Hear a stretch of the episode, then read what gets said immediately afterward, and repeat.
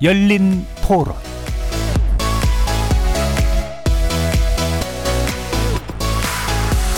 안녕하십니까. KBS 열린 토론 정준희입니다.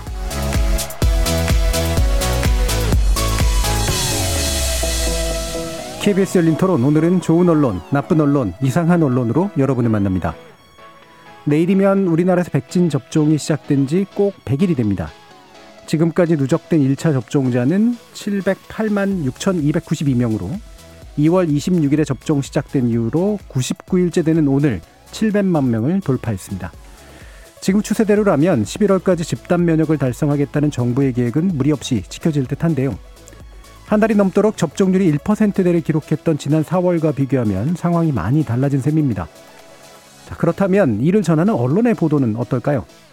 정파적 이해에 따라 백신 정책을 평가하던 시각이 달라졌을까요?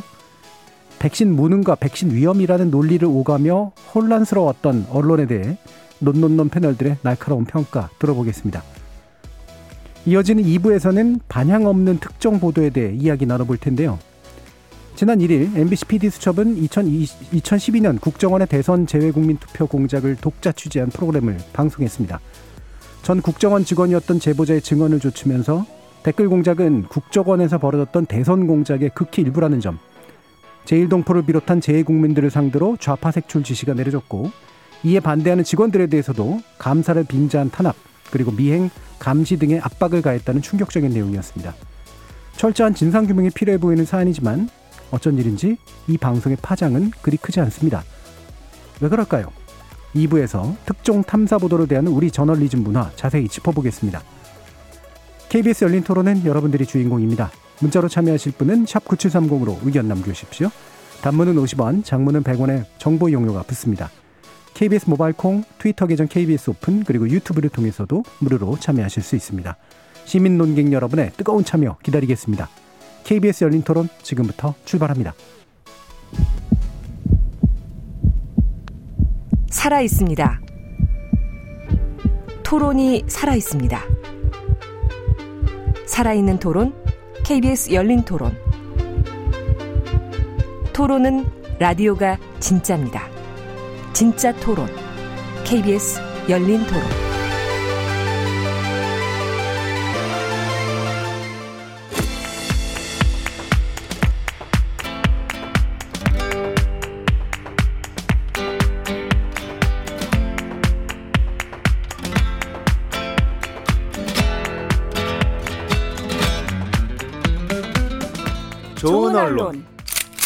나쁜 언론, 이상한 언론?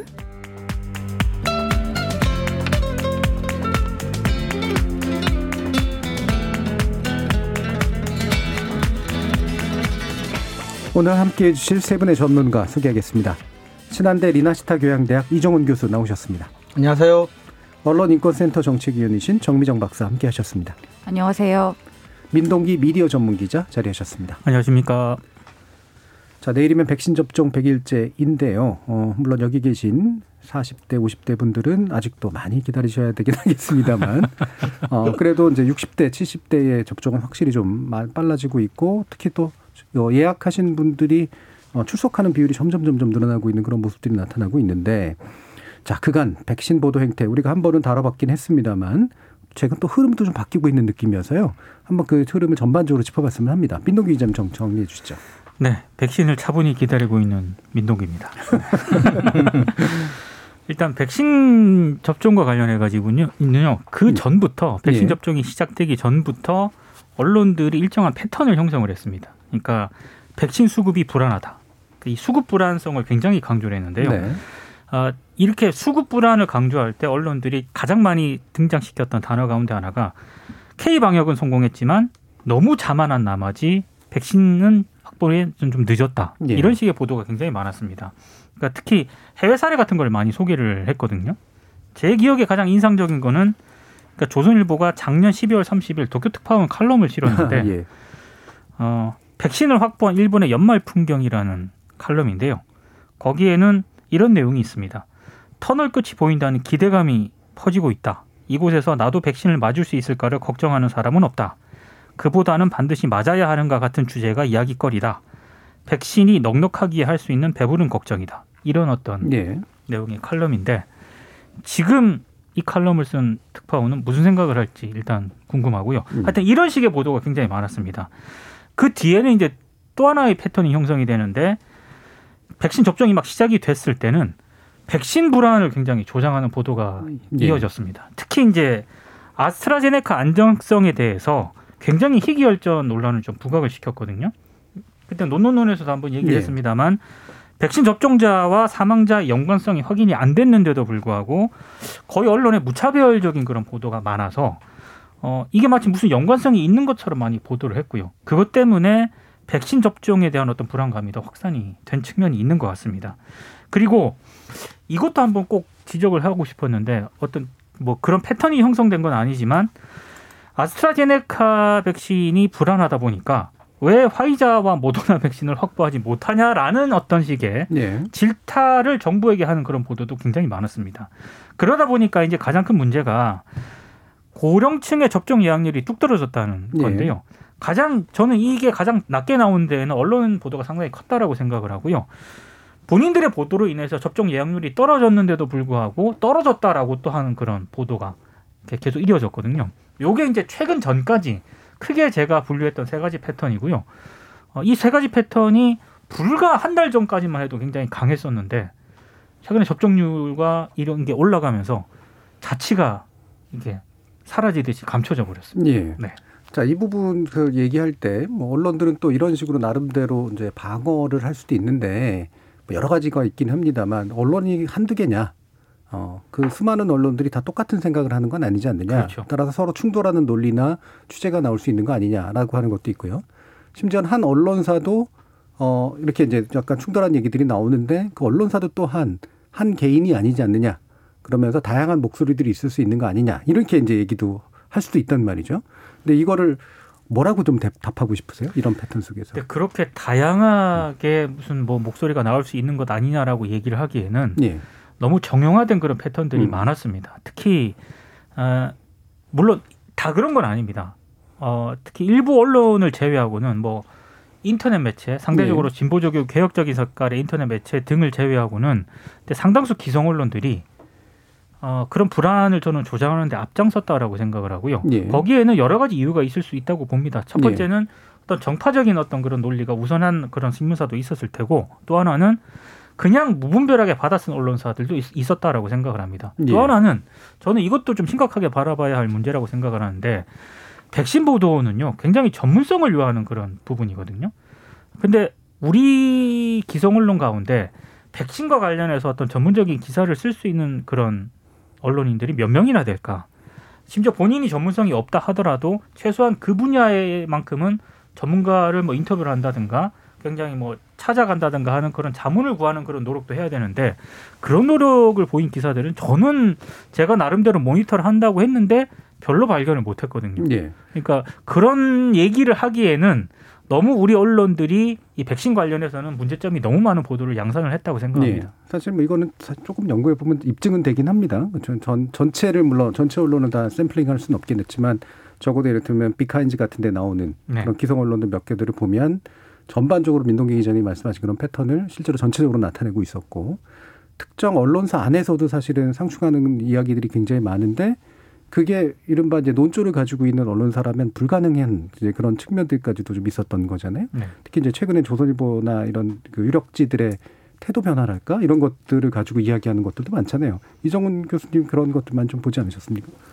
예, 이제 이런 게 사실은 조선일보 말씀 나와서 보면은 이제 담당했던 사회정책 부장이 이제 최근에 칼럼을 실어서 이제 소위 말하는 어, 시민들이 말하는 이제 급격한 태도 변화에 대한 일종의 뭐 변명이란 변명이고 이제 입장 표명. 입장 표명 같은 건데요.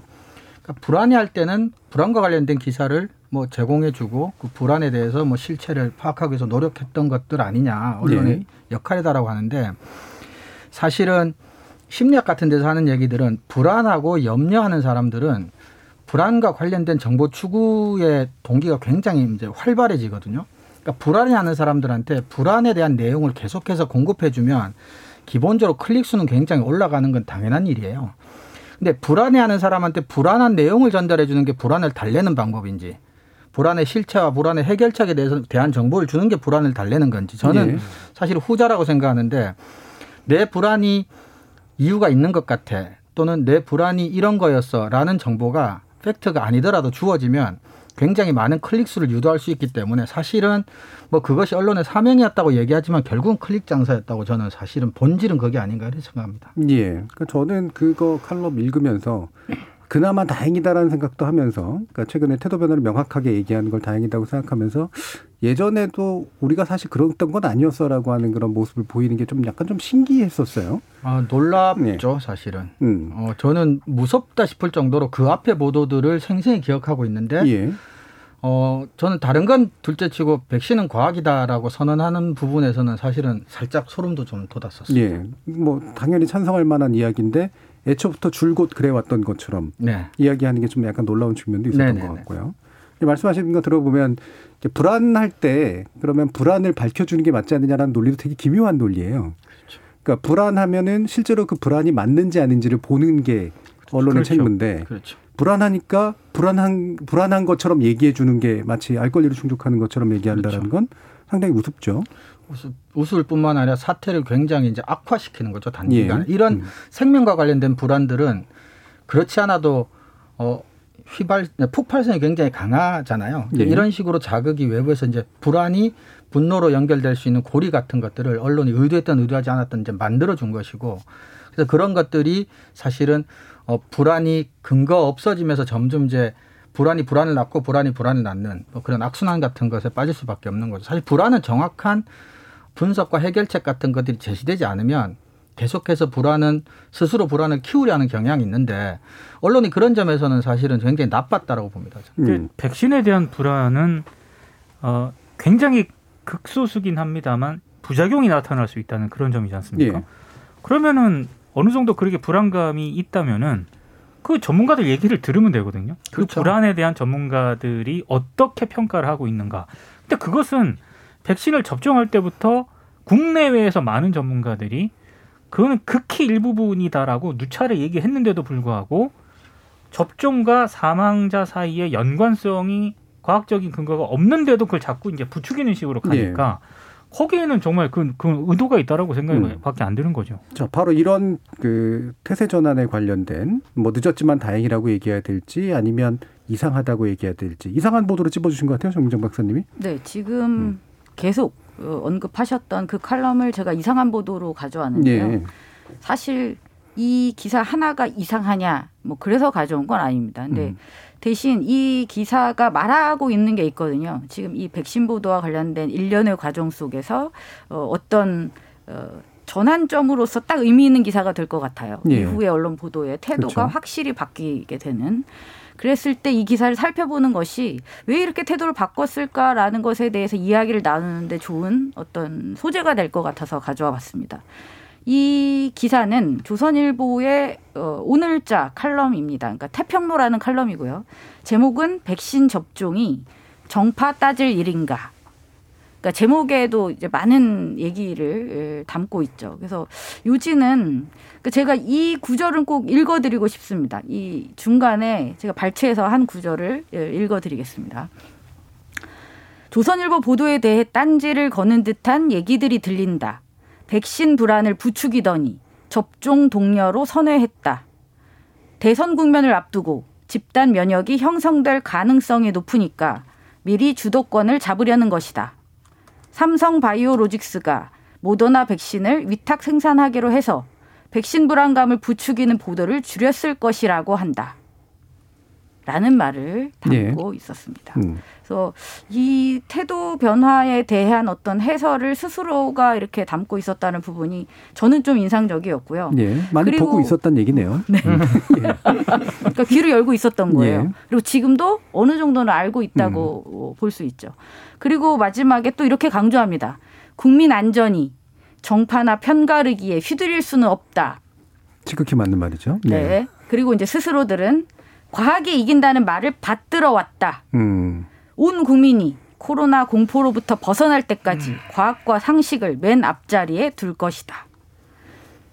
이게 마무리입니다. 예. 저는 이 칼럼을 읽으면서 아까 정진희 교수님이 말씀하셨잖아요. 뭔가 좀 반갑기도 하고 다행이다 싶기도 하고 좀 이상하기도 하고 예. 그 이런 복합적인 감정이 들게 만드는 어떻게 이상한 부분을 충분히 담고 있는 그런 칼럼이었던 것 같습니다. 예. 이신님이 혹시나 발생할지 모를 부작용 가능성을 짚어주는 것도 언론의 의무 아닌가요? 언론의 비판적인 시각 자체를 무조건 비난해서는 안 된다고 생각합니다. 뭐 100% 동의합니다. 자, 그리고 0290님이 조등종 이하 거의 대부분의 언론이 4개월간 특정 백신 흔들기와 0.0004%의 부작용을 침소봉대하면서 혈전 부작용으로 전신마비, 심하게는 사망 가능성까지 언급했었습니다.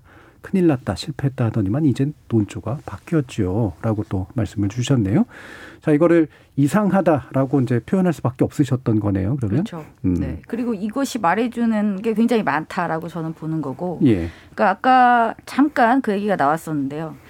그러니까 다수의 언론이 이제 아까 또 민동기 기자님이 잘 정리를 해주셨잖아요. 그러니까 백신의 부작용을 이제 강조하는 기사들을 많이 하면서 동시에 그런 기사가 없었던 건 아니지 않습니까? 전문가를 찾아서 인터뷰를 하고 자이 퍼센테이지가 이렇게 낮고 그럼에도 불구하고 백신을 접종해서 얻을 수 있는 이익이 훨씬 더 크다라는 이야기들을 어, 조선일보도 보도를 했었어요. 예. 근데 이제 문제는 그거죠. 불안을 이만큼 증폭시킨 다음에 마치 우리는 자 골고루 다 다양한 입장을 담고 있어라는 식의 면피용 같은 식으로 이제 몇 명을 인터뷰해서 담는 기사를 붙인다고 했을 때 이것을 다 보았다고 해도 불안감이 과연 사그러들까요?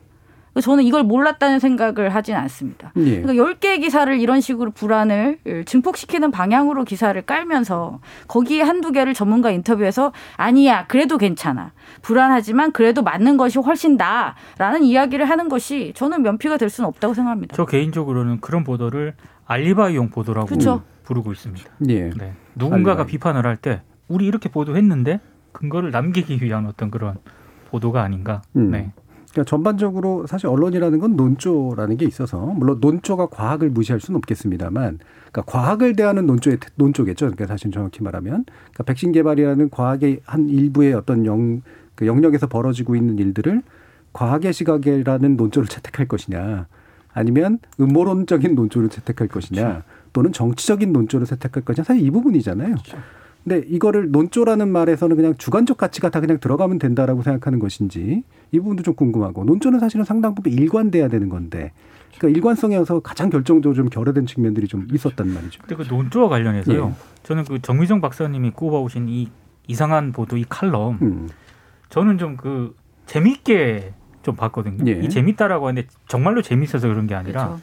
정말 약간 웃기는 음. 좀 쪽에 가까운 재미있는 그렇죠. 네. 흐름이라고 생각을 한 게 아까 쭉 그 얘기를 하면서 이런 부분이 있어요.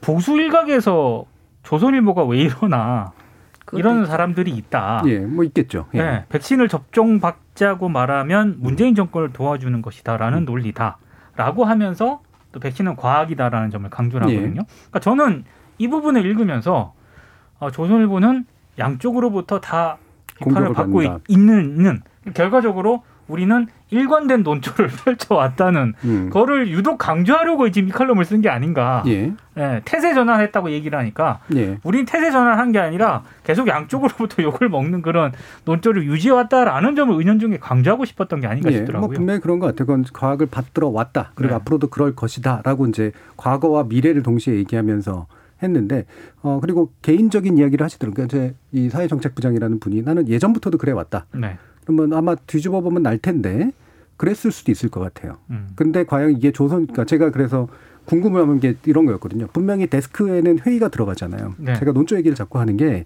이분은 조선일보가 일부에서는 또 다른 불안감을 증폭시키거나 아니면 약간은 또 음모론 쪽으로 흐르는 정파적 보도를 할 때 과감히 일어나 가지고 하지 맙시다 이랬을까? 음. 라는 그런 궁금증이 드는 거죠.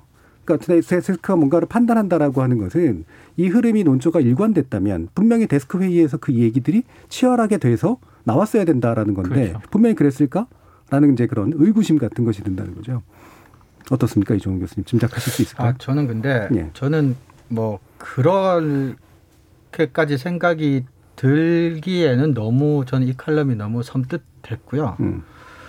어 그리고 사실은 이런 식의 이야기를 하기 위해서 최소한의 전제는 그동안 뭐 말씀드렸다시피 또 아닌 언론도 있으니까 언론 일바이라고는 최소한 말 못하더라도 네. 그럼 조선일보가 해왔던 보도들에 대한 설명이나 뭐 필요하다면 사과나 이런 것들 좀 전제돼야 된다고 봐요, 사실은. 음. 근데 그런 것들이 전혀 없잖아요. 그러니까 잘해 왔는데 어떻게 사과를 합니까? 그러니까 내가 기억하는 조선일보의 기사와 이 칼럼에서 하고 있는 이야기가 그러니까 마치 다른 지구 2에서 일어나는 일인 것 같은 느낌이 자꾸 드는 거죠. 제가 섬뜩하다는 게 그러니까 너무 이렇게 매치가 잘 안 돼요. 음. 그리고 그래서 저는 이 박은호 부장님께서 개인적으로는 뭐 조선일보 입장과 다른 입장을 견지했는지 안 했는지조차도 사실 저는 궁금도 하지 않았었어요. 솔직히 말씀드리면 이 예. 칼럼을 읽으면서. 음. 제가 그 이거랑 같진 않지만 대충 어, 조선일보를 중심으로 보면 이게 이 태도가 좀 바뀐 게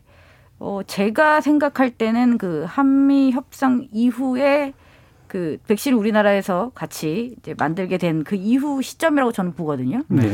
그랬을 때 그 애매한 시점 5월 27일에 만물상 칼럼을 보면 제가 이것도 좀 이상해서 같이 데려왔습니다. 네. 예.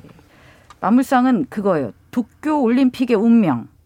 그러니까 무슨 말을 할지는 대충 짐작이 가시죠. 근데 뭐라고 했을까요, 결론을? 맞춰보세요.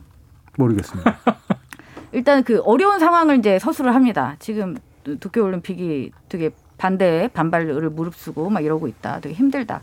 결론을 제가 말씀드릴게요. 이 기사의 이제 마지막은 자 올림픽이 사라진다면 9만 명 중 일부가 바이러스를 안고 일본에 들어올 가능성이 없진 않다. 하지만 지금 세계인 9만 명이 키워온 올림픽의 꿈도 중요하다. 한국에서도 200여 국가대표가 청춘을 바쳐 꿈을 키웠다. 쉽게 시작했다고 쉽게 내던질 수 있는 일이 아니다. 바이러스를 꺾어야지. 꿈을 꺾어서는 안 된다. 그게 끝이에요? 네. 예. 뭐 기다리시는 겁니다. 예. 이게, 이게, 이게 끝입니다. 음. 도쿄 올림픽을 하자는 위해- 거죠 지금. 위해서 지금 백신 접종을 하자는 건가요? 아이 그, 그, 그건 아닙니다. 음. 도쿄 올림픽은 바이러스가 무섭다고 안 해서는 안 된다 뭐 이런 이야기를 예. 하는 게 아닐까 싶어요. 근데 지금 사실 이 올림픽에 대한 논의가 그냥 일본 남의 땅에서 열리는 그냥 행사니까 별로 관심이 없는 수준은 아니지 않습니까? 그렇다면 좀 더 진지한 고민이 있어야 되는 것이고 그럼 그 나라의 방역과 백신 접종과 뭐 이런 논의를 좀 좀 잘 이렇게 풀었어야 되는데 앞에는 이 지금 일본의 상황이 굉장히 안 좋다는 이야기를 하면서 이 뒤에서 여론이니까 굉장히 안 좋다는 이야기를 하면서 결론은 그거죠. 바이러스를 꺾어야지 꿈을 꺾어서는 안 된다라는 이렇게 애매한 말로 이 마무리를 짓고 있었어요. 그 저는 지금 조선일보의 스탠스가 더 이상해진 것 같다는 생각이 들어요. 음. 예. 왜냐하면 이전에는 좀 일관성은 있었어요. 음. 뭐 일, 일부 면피용 기사가 있더라도 어, 그 면피용 기사도 포함해서 어쨌든 정부 정책을 비난하는 어떤 일관을 가지고 있었다면 지금은 백신 접종을 환영하고 그것을 동요하는 방향으로 한쪽은 나아가면서 이제 도쿄 올림픽에 대해서는 역시 또 애매한 스탠스를 또 유지하고 있으면서 그래서 굉장히 이상해진 거죠. 작년 연말에 앞서 제가 언급했던 도쿄. 특파원 네. 칼럼은 예, 예, 예. 굉장히 일본이 백신 때문에 어? 길거리 가고 사람들이 시민들이 넘쳐나고 있다라고 했는데 우리가 몇 달 만에 이렇게 또 바뀐 논조가 또 어떻게 보면 그거랑 일관된 맥락은 좀 유사하지 않을까요? 그 일본은 괜찮다고 이야기를 했고 네. 그 지금은 측면은 그렇죠. 괜찮지는 예. 않지만 일본과의 관계 측면에서. 예, 예, 일본과의 관계에서는 저는 그 태도는 음. 비슷한 것 같아요. 예. 그때나 지금이나. 그러니까 이제 몇 개의 결은 있어요. 그러니까 나름의 일관성을 유지하기 몇 개의 결은 있고, 근데 그걸 하나로 묶었을 땐 좀 이상해 보이는 이제 그런 그렇죠. 것들이 되게, 분명히 되게 이상한 존재하고. 거죠 지금. 그래서 어. 지금 가자는 거야? 이런 말이 나올 수밖에 없죠. 예. 근데 그게 이렇게 쉬운 문제라는 거죠. 음. 물론 단순하게 위험하니까 가지 말아야지. 라고 할 수 있는 문제도 아니지만 음. 꿈을 운운하면서 우리 우리 그 대표 선수들을 거론하면서 그러니까 가야 된다라고 말하는 거 역시 그만큼 위험한 일이라고 봅니다. 예. 뭐 어쨌든 이런 것들 이제 의견의 영역이니까 뭐 충분히 뭐 여러 가지 갈래들은 있을 수 있습니다만 핵심은 결국은 이제 백신을 대하는 태도. 어, 과학에 대한 태도의 문제겠죠. 과학을 어느 만큼 의심하라, 의심하지 말라의 문제가 아니라 과학을 믿는다라고 하는 말의 의미는 무엇이었을까라고 하는 부분에 대한 생각이 좀 들게 하는데요. 나쁜 보도 이정훈 교수님 말씀 주시죠. 예, 저는 나쁜 보도를 그 얀센 접종 관련해서 어, 여초 사이트에서만 남녀 차별 논란이 있었다라는 네. 보도 하고 또 하나는 뭐 그냥 연합뉴스 보도인데요. 그거는 그 사람들 사이에서 백신을 맞는 게 좋다, 맞는 게 뭐 좋지 않다 이렇게 서로만 논쟁이 있다, 싸운다 뭐 이런 사실은 제가 보기엔 전혀 뉴스 가치가 없어 보이는 그런 뉴스 두 개를 가지고 왔는데요. 그 제가 사실은 비단 요 문제뿐만 아니라 최근에 우리가 흔히 이제 그 SNS가 출입처인가라는 문제 관련돼서 제가 조금 말씀을 좀 드리고 싶어서 갖고 왔는데 사실은 뉴스 가치가 거의 없어 보이는 백신 관련 갈등 소재 거리를 갖고 와서 뭐 갈등을 부추긴다 이렇게 이야기는 할 수는 있겠지만 그보다 저는 조금 더 근본적인 문제 의식이 있는 거죠. 그러니까 그게 과연 출입처여도 되느냐. 그러니까 우리가 출입처에 대해서 장단점 되게 많이 얘기하지만 최소한의 출입처가 가지는 기능이나 가치는 보도되는 내용의 정당성을 해당 기관이 공신력으로 보장해 준다는 기능 정도는 최소한 확보가 돼야 되거든요. 근데 익명 사이트에서 올라오는 개인의 익명적인 이야기들이 어떤 식의 정당성을 확보할 수 있는지 그렇다면 취재는 했느냐? 그러니까 스스로 정당성을 확보했느냐? 그러니까 저자는 확인했느냐? 저자에게 뭐 게재도 좋다는 동의는 얻었느냐? 내용은 확인했느냐? 그러니까 대학교에서 에세이 리포트도 이런 식으로 써서 제출한 빵점이거든요. 그러니까 도대체 이런 류의 보도가 갈등을 부추긴다는 것 점에서 나쁘기도 하지만 어, 언론의 관점에서도 이거는 도저히 이해할 수가 없는 보도인데 최근에 이게 너무 많이 너무 보편적으로 너무 여러 주제에서 나오잖아요. 예. 그래서 그런 점을 한 번쯤은 좀 강하게 지적해주고 싶어서 가지고 나와봤습니다. 예, 그러니까 얀센 백신에 관련된 또 다른 이제 어떤 이제 갈등을 유발하는 측면도 있지만 더 중요한 건 애초에 그렇죠. 이게 취재 대상이 맞았냐. 그죠? 결국은 그렇죠. 이제 SNS 마을이라고 이제 흔히 지난번에도 그렇죠. 얘기했었던 그런 부분들. 이거를 또 유력 언론이라는 데가 그래도 그렇죠. 유력하지 않은 데들이 또 그러는 건 뭐 인정은 안 되지만 그래도 이해는 가는데 유력 언론이 어떻게 이런 식의 이른바 SNS 취재를 이런 식으로 할까라고 하는 데 대한 이제 부정적인 생각을 지금 얘기해 주신 거네요. 네. 실제로 많은 여성들이 이 문제를 문제 제기하는 것처럼 보이잖아요. 예. 그렇죠. 저는 이런 얘기는 지금 처음 봅니다. 어. 참.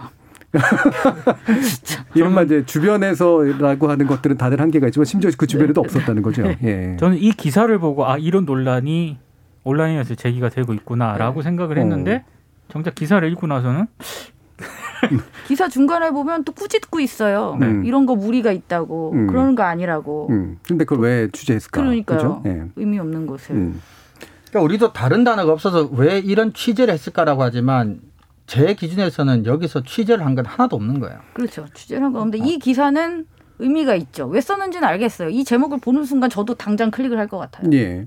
그러니까 사실 그 제가 온라인 커뮤니티 같은 것들을 추적해 보면 이른바 남초 사이트에서 이게 그 민방위 하신 분들한테 넘어왔잖아요. 이게 넘어왔죠. 원래 이제 군복무 하던 분들에서 그러니까 이걸 막 이제 그 예- 예비로 이제 막 받겠 맞겠다고 막 경쟁적으로 하면서 누군가가 농담을 올린 적이 있었어요. 야 이러다가 또 어, 나중에 언론에서 어, 이거 어. 왜 남자들만 맞추려고 아. 얘기하는 거 아니야? 먼저 이랬는데 실제로 이틀 뒤쯤에 이게 벌어지네. 나오는 거 보고 상당히 좀 놀랬거든요. 음, 그러니까 이게 정말로 그런 근거가 있나라고 봤을 때 이 뭐 이른바 여초 사이트라든가 뭐 여성들이 이런 식의 분위기를 가지고 있나? 제 적어도 이제 제가 이제 만나보는 부분에서나 이런 젠더 갈등이 나올 수 있는 요소들은 거의 아니었었기 때문에 이런 것에 주목하는 것 자체가 상당히 좀 예, 예측 가능한 범위 안으로 너무 굴러가는 것 같아요. 저는. 이런 기사를 보면서 예, 도대체 요즘 시대에 기사는 무엇이어야 하는가라는 생각을 좀 하게 되거든요. 음. 예. 그러니까 한미 정상회담에서 한국 군장병 55만 명분에 대해서 이제 미국 바이든 대통령이 얘기를 했을 때제 예, 주변에 이번에 얀센을 좀 사전 예약해서 접종하기로 한 그런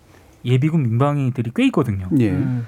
그래서 사석에서 농담으로 이런 얘기를 합니다. 음, 어, 그때 그 한미 정상회담에서 그, 그 얘기를 할 때 음, 그 얀센 백신이 나한테 내가 이렇게 접종을 음. 하게 될 줄은 몰랐다. 네, 정말 감사하다. 음. 누군가 사석에서 이런 얘기를 했고 만약에 그런 거를 어떤 커뮤니티 사이트에 올렸다라고 했을 때 대한민국 언론들은 이것도 기사화를 할 것 같거든요. 예, 예. 근데 이게 과연 기사화 할 만한 그런 얘기거리인가? 라는 생각이 좀 아니, 들면서 이거는 정말 나쁜 게요. 요즘에 젠더 가- 갈등과 관련돼서 여러 이야기들이 있잖아요. 네. 그러니까 이게 팔릴 거라는 걸 정확하게 알고 있었던 거죠. 네, 네. 그래서 그렇죠. 일부러 부추기는 식으로 지금 쓴 거죠. 음. 네. 그러니까 더더더 나쁘죠. 음. 그 저는 이게. 또 왜 유력 언론이 더 그러냐. 조선일보, 중앙일보가 또 그런 것도 숫자 적으로도 1년 단위로 뭐, 뭐 이렇게 확보해 보면 그쪽 기사들이 많잖아요.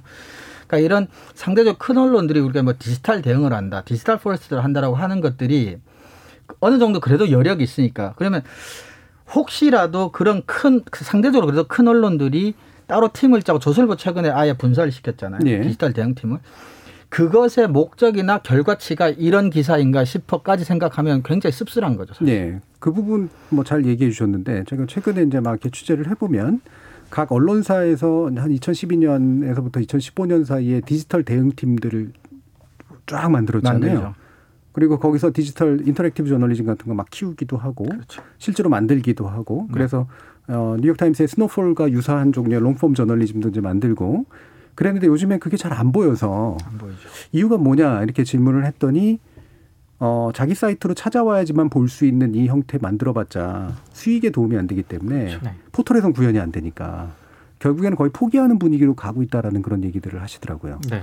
네. 그래서 요즘 정치권에서 포털 알고리즘의 공정성 얘기하는데 물론 그것도 필요한데 사실은 제가 지금 느끼기에 로직을 눈으로 못 봤지만 현재 포털에서 선호하는 뉴스류가 이런 류예요. 그렇죠. 이런 속보적이고. 음. 동시에 뭔가 비슷한 보도가 많이 나오면서 경쟁 붙고 경쟁 붙고 주목도가 네. 높아지는 이런 뉴스가 그러니까 중앙일보든 조선일보든 뭐 큰 언론들이 사실은 꼭 포털에서 로직을 공개하지 않더라도 반복적으로 경험해 보면 어떤 류의 뉴스들이 상위권에 가더라는 건 아마 경험적으로도 알 거예요. 예. 그럼 역으로 거기에 맞춤식의 기사를 쓰는 거죠. 그래서 알고리즘 문제는 사실은 꼭 정치적인 공정성만의 문제는 사실 아니고 이런 뉴스들이 현재 알고리즘에서는 또 양산될 수밖에 없다는 부분도 예. 우리가 반드시 한번 좀 진지하게 고민해 봐야 될 문제라고 생각합니다. 그러니까 3443님이 자극적인 헤드라인과 기사로 높은 조회수 인센티브를 주는 언론사의 기자 복리 후생도 문제가 있어 보입니다.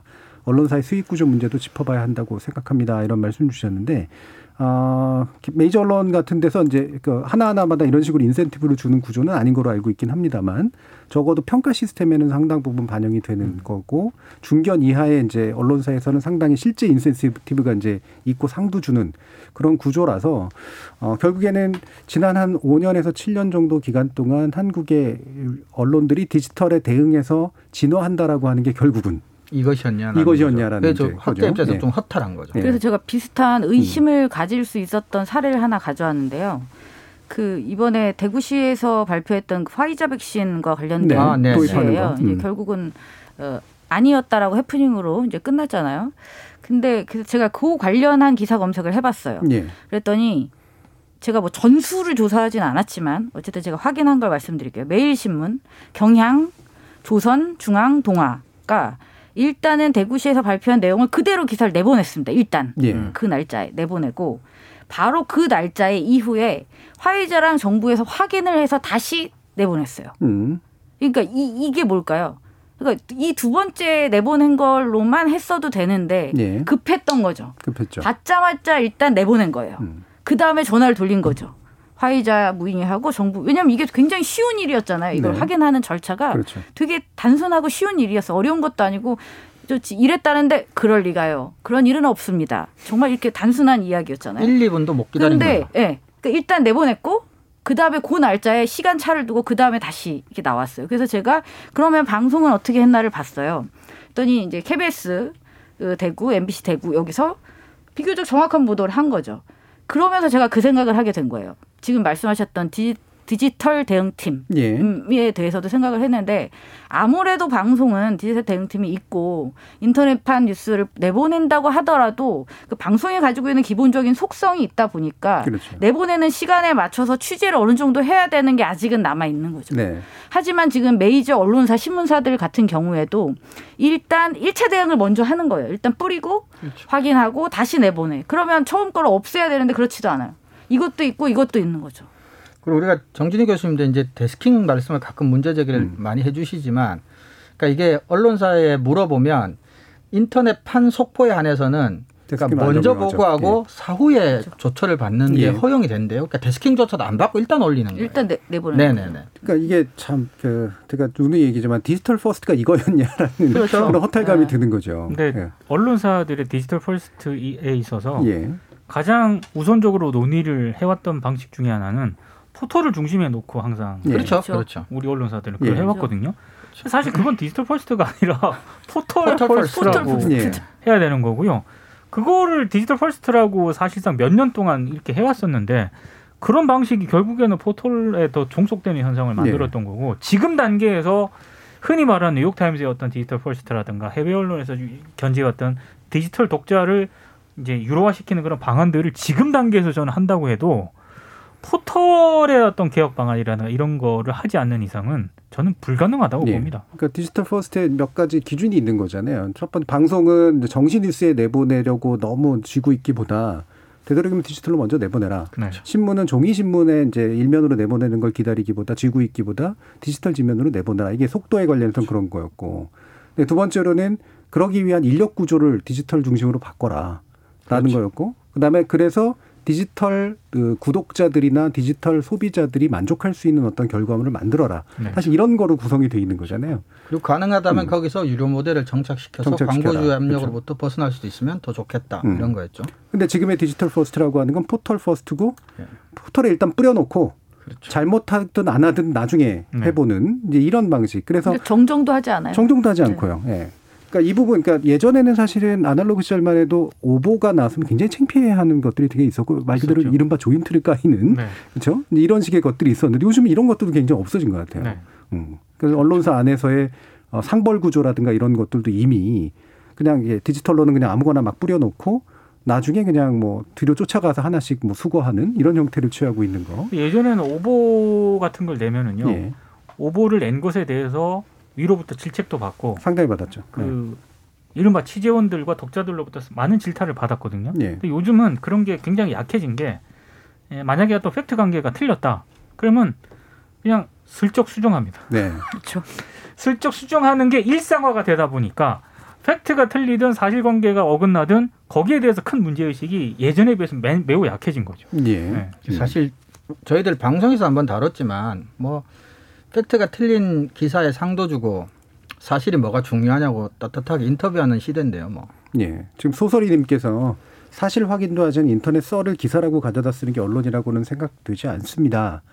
0385님은 국민이 불안해하니까 관련 보도를 많이 하는 게 당연한 거 아니냐고 언론이 변명하지만 불안이 과장되지는 않았는지 합리적 수준인지 따져보고 정확한 정보, 사실관계를 알려주는 게 언론의 할 일이라고 생각합니다라는 아주 정당한 의견들을 주셨는데 결국은 속도가 제일 중요하고 그다음에 정파적 연애라든가 이런 것들이 훨씬 중요하고 거기서 생기는 이익이 훨씬 더 크니까 그렇죠.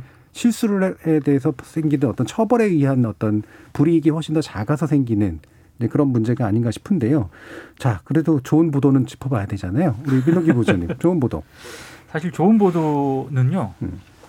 어, 굳이 좋은 보도로 분류를 하면은 몇 가지가 있긴 합니다. 예. 예를들면 백신과 관련해서도 어, 양극화가 이루어지고 있다는 그런 보도도 있었고 예, 예, 예. 또뭐 여러 가지 또 백신과 관련해서 좀 긍정적인 움직임들을 많이 조명한 기사들도 있었거든요. 음. 근데 그거는 그 자체의 어떤 그 보도의 어떤 그 뛰어남보다는 어 제가 봤을 때는 그 오히려 시민들이나 이런 분들이 먼저 움직여서 예. 그걸 그냥 반영해서 기사를 쓴 게 많다고 보거든요. 음. 그래서 물론 좋은 기사이긴 합니다만은 이렇게 아주 어, 종종 드물게 좋은 기사가 있긴 했습니다만 음, 탁월하진 제- 않다 이거죠. 네. 음. 제가 좀, 좀 좋은 기사라고 뽑아온 건 뉴스톱에 네. 그 실린 기사입니다. 이게 왜냐하면 뉴스톱이 최근에 이제 코로나 19 백신과 관련해서 그 백신 자체의 장단점 예. 그리고 부작용 이 백신은 어떤 백신이다 이런 거를 정말 아, 전문가들 얘기도 많이 듣고요 이래가지고 음. 그거를 일목요연하게 정리한 게 있습니다. 음. 특히 뭐 어, 사회에 걸쳐서 이걸 다 했거든요. 예. 모더나 화이자는 이걸. 굉장히 오래 기간 쫓아왔어요. 네, 예. 아스트라제네카하고 얀센까지 했었는데 이 기사는 어떻게 보면 딱딱하고 재미없는 기사입니다. 음. 아, 그리고 약간 전문성도 좀 들어가 있기 때문에 에, 일반 독자분들이 보시기엔 아유 어려워 이렇게 할 수도 있는데요. 맨 마지막에 그래서 이 백신이 어떻다라는 거를 이제 총 결론을 내놓는데 그 결론을 보면은요 일맥상통합니다. 이 백신 그러니까 흔히 말해서 아스트라제네카부터 모더나 화이자 얀센까지 다 장단점이 있는데 음. 어, 이 코로나 백신을 치유하는 데는 굉장히 탁월하다. 이런 이런 부분에서는 탁월하다. 하지만 이런 이런 부작용도 있다. 있다. 그래서 조심을 해야 된다. 하지만 조심을 해야 되지만 많은 전문가들이 안 맞는 것보다는 맞는 것을 권고를 하고 있기 때문에 하지만 음. 이 백신이 어떤 어떤 문제점이 있다라고 하는 거를 최소한의 정말로 팩트 중심으로 이렇게 음. 정리를 해놨거든요. 예. 그래서 저는 무수한 백신 보도가 우리 언론들이 양산을 했는데 정말로 필요한 보도는 지금 단계에서 이제 내일이 백신 접종 한 100일째 되는 날 아닙니까? 지금 단계에서 필요한 거는 이런 백신 자체에 대한 어떤 정말 아, 팩트 중심의 어떤 그런 정- 종합 정리된 어떤 그런 기사가 정말로 필요했던 게 아닌가. 근데 네. 의외로 기성 언론들이 이런 백신과 관련한 보도를 정리한 기사는 없습니다 거의. 예. 예. 음, 상당히 뭐 지난번에 우리가 잠깐 언급했던 것들도 있었고 왜 최근에 문제됐던 보도 중에 그 태권도 선수 출신인데 영국 사람인데 아스트라제네카 백신을 맞았다가 네네네. 아, 다리가 염증이 생겼다 폭발해가지고 다리를 잘랐다 뭐 이런 식의 이제 있었죠. 얘기- 얘기가 있었어요. 그래서 제가 그 원본 기사들을 다 찾아봤거든요. 근데 이게 이제 그 지, 굉장히 지역지에서 나온 건데 네. 그 기사를 만든 이유는 자기 지역에 살게 된 이 사람이 좀 이렇게 힘들게 됐으니까 음. 기부를 받으려고 기사를 낸 아. 거였었어요. 예. 그러면서 거기서 편집장이 따로 칼럼까지 같이 올렸더라고요. 네. 그래서 이 당사자는 아스트라제네카 때문에 이럴 수도 있다고 생각은 하지만 여러분들 알다시피 이런 문제는 인간관계가 입증이 되지 않았습니다. 그래서 어, 많은 전문가들이 얘기하는 것은 백신을 맞는 이득이 안 맞을 때보다 훨씬 더 크기 때문에 계속해서 맞아주기 바랍니다라고 하는 걸 같이 이렇게 냈더라고요. 네. 한 지역지에서 자기 지역에 있는 사람의 어떤 불행을 좀 이렇게 도와주기 위한 목적으로 낸 보도가 그러면서도 혹시라도 우려하기 때문에 편집장이 따로 기사를 같이 붙였던 건또 지역 신문이 했던 일인데 그걸 한국의 유력 언론들이 가져다가 중간다리 그거 다 잘라가지고? 예 그게 이제 어 원래 그 영국의 약간 음, 대중지가 그거를 인용 보도했고요. 음. 그걸 보고 쓴 거예요. 음, 그리고 원본 보도를 들어가 보면 지역 보도인데 음. 지역 보도는 왜 그런 보도를 했는지 이해가 가. 예. 이런 우 리나라는, 일들이 많이 예, 생기는 거죠. 세계적인 통신사뿐만 아니라 유력 타블로이드 같은 것도 계속 팔로우를 하는 것 같아요. 예. 예. 예. 타블로이드를 굉장히 많이 많이 팔로우합니다. 팔로우 네. 합니다. 예. 예. 인용 기사들이 많아요 생각보다. 지금 5200님이 백신 수급에 있어서 불안한 모습을 보인 정부를 향해 문제 제기를 하고 대책을 촉구하는 언론의 역할이 있었기에 그나마 정부가 정신 차리고 백신 수급에 박차를 가했다고도 생각합니다. 라고 의견 주셨고요.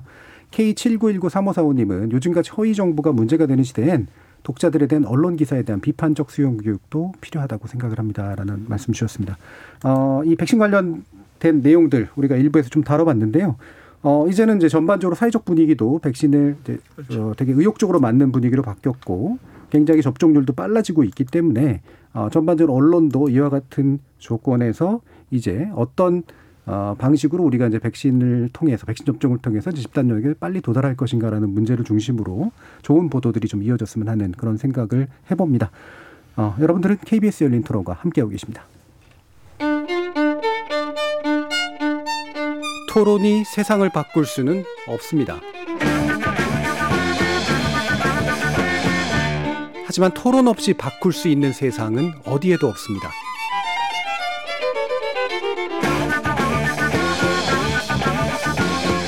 세상의 선한 변화를 갈망하는 당신. 정답이 아니라 질문의 힘을 믿는 당신. 우리 KBS 열린 토론에서 만납시다.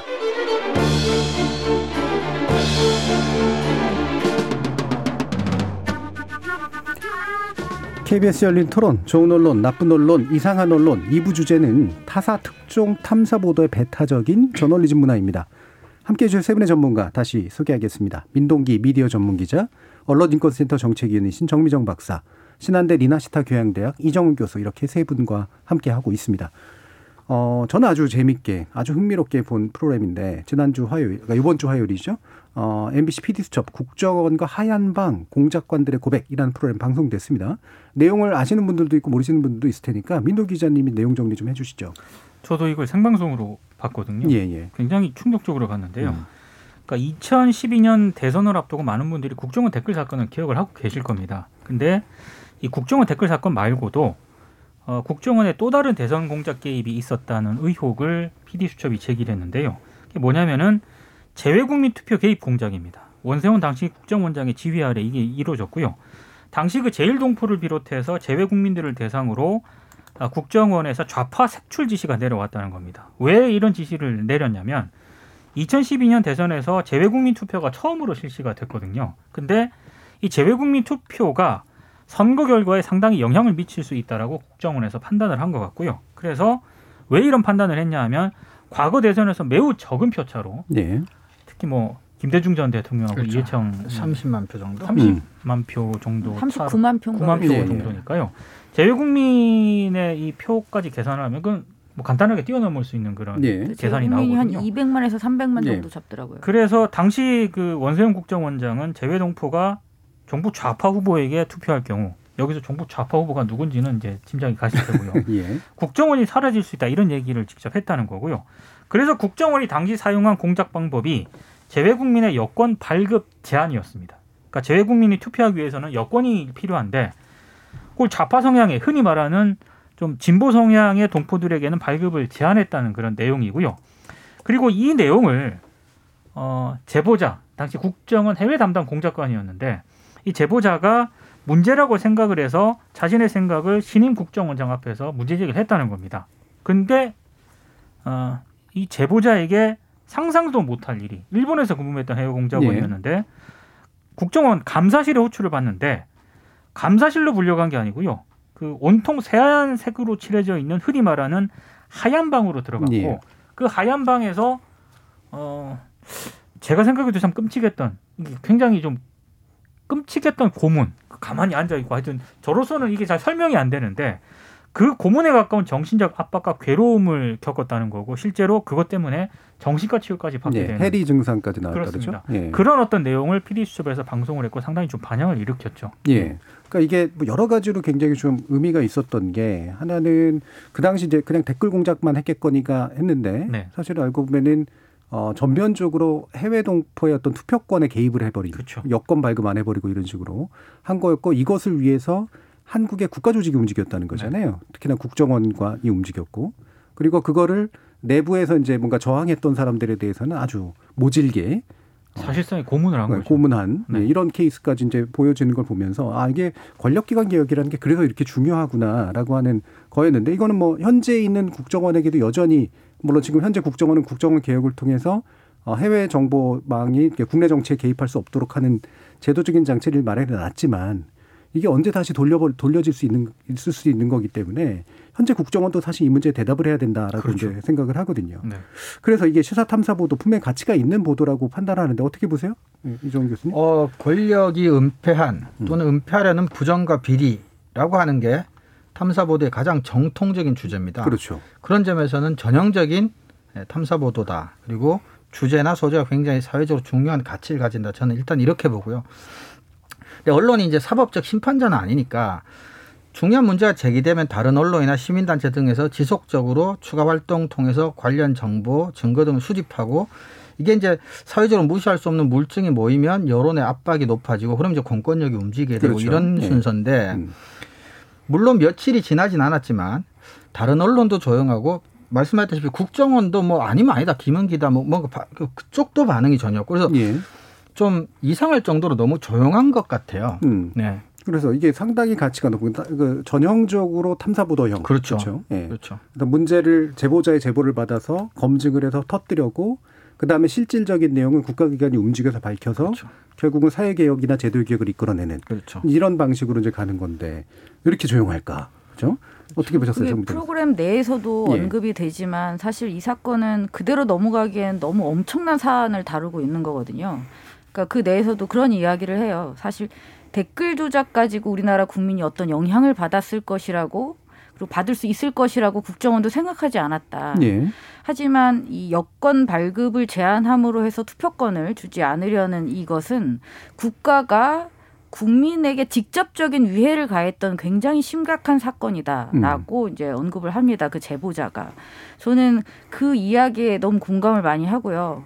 그렇다면 지금 그 조직 내에 조직과 관련된 법이 바뀌고 조직의 수장이 바뀌었다고 해도 분명히 벌어진 사건들에 대한 법적인 책임을 어, 져야 된다고 봅니다. 그 법적인 책임이라는 것이 반드시 누구를 구속, 체포, 수사 이 정도를 이야기하는 것이 아니라 명명백백하게 진실을 밝혀내야 된다라는 것이죠. 그리고 실제로 방송에서도 약간 다루고 있었지만 어, 굉장히 오랜 기간 동안 국정원 직원들이 자살을 했던 사건들이 연달아 터졌어요. 네, 네. 근데 그거에 대해서는 지금 하나도 입증된 그렇죠. 바가 예. 없습니다. 그냥 자살할 리가 없는데. 그럼요. 음. 그리고 왜 하필이면 특정 기간에 근무하던 직원들이 그런 음. 식으로 연달아 죽을 수밖에 없었는가. 그러니까 아직 지금 이 방송은 뭔가가 해결이 되는 느낌이 아니라 이걸 봄으로써 너무 많은 해결되지 않은 문제들이 또 다시 또 쏟아지는 듯한 느낌을 받더라고요. 예. 그런데 이렇게 엄청난 사안을 다루었는데도 불구하고 제가 이것을 받아쓰는 언론이 정말 거의 없었습니다. 음. 검색을 해봤는데 그러니까 일부 일부 뭐 이름도 잘 이름을 제가 다 기억해서 말하기 힘들 정도로 낯선 일부 언론이 어, PD 수첩이 이런 방송을 했다는 것을 요약해서 그냥 정리한 수준. 그것을 제외하면 두 군데에서 이 사안을 다뤘어요. 하나는 MBC의 시선 집중이고요. 예. 하나가 TBS의 뉴스 공장입니다. 예. 근데 MBC야 뭐 같은 방송사니까 어느 정도 또 그렇게 받았었다고 하면 결국은 의미 있게 받아 쓴 언론사는 지금 TBS 김어준의 뉴스공장 하나뿐이었다고밖에는 말할 수 없습니다. 예, 예. 어, 뉴스공장에서는 13분 가량을 어, 이 내용을 다루었고요. 담당 PD가 직접 출연을 해서 이 프로그램을 어떻게 시작하게 됐는지 제작을 시작하게 됐는지 그다음에 그 과정 그다음에 이후에 어떻게 후속 취재가 어디까지 진행됐고 또, 또 방송을 예고 어, 그러니까 음, 준비하고 있다라는 것까지 어, 말하고 있었습니다. 그래서 저는 최근에 논란이 되었던 이 뉴스 공장이 유일하게 이 이슈를 이렇게 받아 썼다는 거 하나만으로도 저는 참 많은 생각을 하게 하는 것 같아요. 정말 예. 복잡한 심경을 갖게 되었습니다. 예. 그러니까 이 부분이 그러니까 결국에는 또 이런 얘기를 또 할 수도 있단 말이에요. 그러니까 결국 이게 전 정부하고 관련된 일이니까 그러니까 이 정부하고 좀 친한 쪽 언론에서는 그래도 이- 막 이걸 고발하고 알리려고 하고 어, 안 친한 쪽에서는 덮으려고 한다. 뭐뭐뭐 그렇게 볼 수도 있긴 있잖아요. 근데 이게 이 정부랑 사실은 친한 언론은 딱 하나인가 봅니다. 그런가 보네요. 예, 거참. 결과적으로 어, 반대로 이제 입증이 그렇게 되는 것 같네요. 근데 이게 중요한 거는 뭐냐 이게 권력기관은 정부를 넘어서잖아요. 그렇죠. 그렇죠. 그렇죠. 예, 모든 정보기관이나 권력기관들, 검찰 같은 거 이런 데들은 개별 선출 권력을 넘어서는 영속성을 가지기 때문에 그럼요. 그래서 선출 권력들이 이거를 민주적으로 통제해야 되는 게 그래서 대단히 중요한 거 아니겠습니까? 사실 물어야 될 사안들은 굉장히 많거든요. 그 PD 수첩이 보도한 그 내용 자체도 심각한 사안이지만 지금 문재인 정부 들어왔고 박지원 국정원장 예. 체제지 않습니까? 그러면 그때 담당했던 그 실무진들, 국정원 담당 직원들 이 사람들 지금 국정원에서 어디에 있는가? 분명히 어딘가 있겠죠. 그렇죠? 뭔가 예. 책임을 제대로 졌는가 이런 부분부터 취재를 해야 될 게 굉장히 많은데 어, 저도 예전에 국정원 취재를 좀 해봤거든요. 네. 기자들이 국정원 취재를 굉장히 부담스러워합니다. 어려워하죠. 어려워하고요. 음. 그리고 시간이 굉장히 많이 걸립니다. 네. 그리고 뭔가를 확인하려고 그러면은 내 옥동 근처로 오라고 막 그래요. 그러니까 이제 그것도 무슨 진짜 뭐 영화에서처럼 나오는 것처럼 어디 예. 어디 어디 뭐 이렇게 좀 몇 번 걸러가지고 그렇게 가더라고요. 예. 그러니까 그런 부분들에 있어서 굉장히 기자들 입장에서 부담스러워하고요. 음.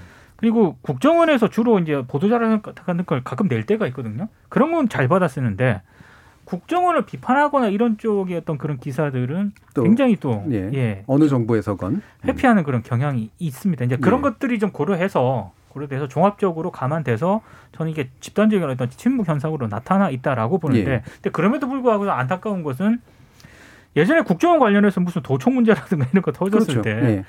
어, 굉장히 보수 언론에서는 많이 보도를 했었거든요. 음. 근데 이거는 진짜 너무 사안 자체가 심각한데도 불구하고 심지어 진보적 성향의 언론에서마저도 그러니까요. 이 내용을 보도를 안 한다라고 하는 것은 굉장히 유감입니다. 예. 예. 그러니까 이게 딱 보면은 그 뭐 남의 남이 취재한 거니까 내가 내용이 없으면은 뭐 함부로 얘기하기 어려우니까 특히 제보에서 이루어진 거니까 그다지 많이 할 말은 없을 수도 있어요. 그렇죠. 또 하지만 적어도 왜 최근에 나오는 그 수많은 받아쓰기 보도들 보면 할 말 없는데도 잘 그렇죠. 받아쓰잖아요. 네. 이건 폭발력이 꽤 있는데 도대체 왜 안 하는 걸까? 아까 제가 얘기했던 정파적 시각이랄까 뭐 이런 거 외에는 또 어떤 게 있을까요? 그 제가 보기에는 우리 언론인들 사이에 하는 얘기 중에 우리 민 기자님 잘 아시겠지만 어 오보는 용서받아도 낙정은 용서받지 못한다라는 말이 있잖아요. 그러니까 물 먹는 거를 그러니까 아마 타사의 특정을 더 키워주고 싶지 않은 마음, 그러니까 일종의 경쟁심. 남 좋은 일 시켜주기 싫다는 그런 마음도 저는 분명히 있을 것 같고 그 다음에 굉장히 호의적으로 생각해주면 방금 교수님 말씀하셨지만 일단은 제보를 통해서 어느 정도 취재를 해서 나간 방송에 대해서 우리가 단순 전달 이외에 뭘 더 설령 하려고 하더라도 자체적으로 뭔가 좀, 추, 좀 추가적인 취재가 필요할 테니까 뭐 그 기간이 있다면 있을 수는 있겠는데 그거는 확률이 굉장히 낮을 것 같고요. 예.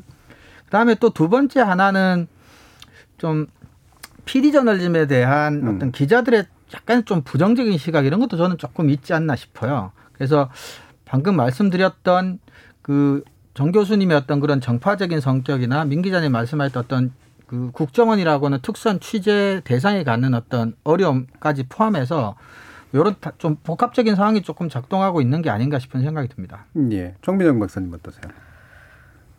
아니 저는 제가 아까 말씀드렸던 대거 하이자요. 예, 확인 예. 안 하고도 일단 내보내지 않습니까? 그렇죠. 뭐 예. 더- 타사의 특종이고 뭐고도 없이 일단 막 내보내잖아요. 음. 근데 왜 이- 그리고 솔직히 이 사안이 클릭을 안 하게 될 정도로 가볍거나 그냥 무시당할 수 있는 사안이라고 생각하지도 않거든요. 제가 볼 때는 몇 명 언론사만 붙으면 화제성이 생기는 화, 그러니까요. 주제예요. 제, 제가 네. 저는 뭐 조선중앙 뭐 다 바라지도 않아요. 정말 KBS를 비롯하여 몇 개 언론사만 제대로만 붙어주면 다들 때로 달려들지 않아도 저는 이 사안 책임지고 끌고 갈 수 있다고 저는 생각합니다. 예. 그래서 뭐, 저는 그 예. 이유를 생각하기보다는 정말 제발 붙어달라고 도와달라고 이, 이 취재해야 된다고 말씀드리고 싶어요. 왜냐하면 음. 이 사안 이외에도 지금 국정원이라는 이름에 묻힌 굉장히 많은 이슈들이 지금 분명히 있다고 보고요. 그렇다면 집중적으로 그다음에 굉장히 오랜 기간 동안 이 부분을 파야 된다고 저는 생각합니다. 음. 해야 될 이유는 너무나 많죠. 너무 많죠. 왜안 할까에 대한 이유를 제가 말씀드린 건데 정 교수님이 뭐 하시는 다른 어떤 특정 프로그램에서 은퇴하신 분이긴 하지만 MBC와 KBS의 어떤 특수성 관계에 대한 뭐 예, 이런 예, 예. 언급들이 조금 있었었어요. 예. 그러니까 이건 뭐 말씀하신 게 아니라 반 농담 삼아 얘기하는 건데 KBS가 MBC 특종을 받아서 보도해주는 세상이 온다면 정말 우리나라 방송이 굉장히 좋아져 있는 세상이 아닐까 싶은 생각도 아 그럼 경쟁 좀 상대보다 국민이 다음이라는 말입니까?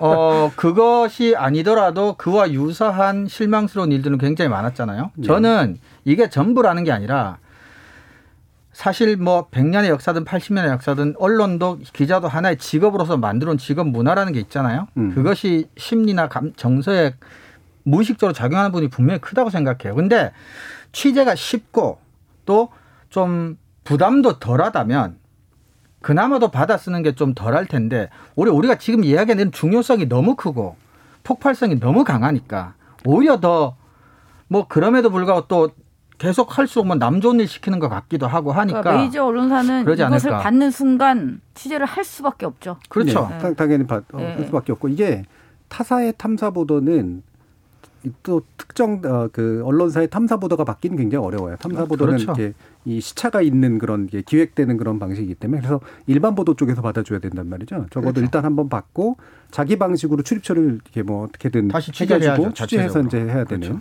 그러니까 저는 제 생각은 이랬어요. 이거 굉장히 저는 그 유의미하게 이 프로그램을 봤기 때문에 예, 어, 여전히 한국 기성 언론들은 순혈주의가 좀 있는 것 같다. 그런 것도. 네, 일단 이 굉장히 촘촘하게 취재를 했고요. 음. 예, 이거를 추가적으로 어떤 사안을 취재하기가 쉽지는 않아요. 그럼 제가 그거보다 봤을 때. 낫긴 어렵죠. 워낙 예. 꼼꼼하게 예. 취재를 했기 때문에 하지만 어, 그런 어떤 탐사 보도 프로그램에서 그 다, 다른 방송사의 탐사 보도를 받으란 얘기가 아니라 그죠, 데일리 그 얘기를 하는 게 아니죠. 충분히 이 네. 내용은 이슈화 시킬 수가 있는데 그거를 안 하고 있다는 네, 거. 이번에 네. MBC의 PD 수첩에서 다루었던 이 문제가 네. 뭐 이렇게 이렇게 이렇게 이렇게 어느 정도 네. 요약을 해서 보도할 수 그게 있잖아요. 작동이 안 되는 거는 여전히 좀 순혈주의가 좀 기성 언론사에 좀 남아 있는 것 같다 이런 네. 생각이 들고요. 또 하나는 이건 전적으로 저 개인적인 생각이란 걸 점을 말씀을 드리고 어, 이 우리 모두 다 전적으로 네. 개인적인 생각을 이거 이야기하고 특히 저. 개인적인 생각이라서 그런 것 같습니다. 왜냐하면 MBC PD 수첩에 대한 그 지금 기성 언론들 특히 출입처를 가지고 있는 이 기자들의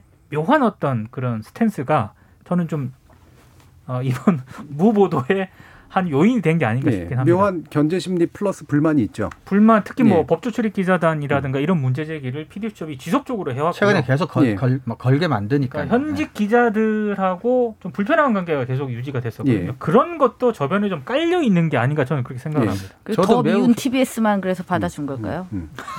그럴 수도 있었겠네요. 오늘 정은영 선생 굉장히 삐뚤어져 네. 있네요. 삐뚤어졌습니다. 예, 이정은 교수님.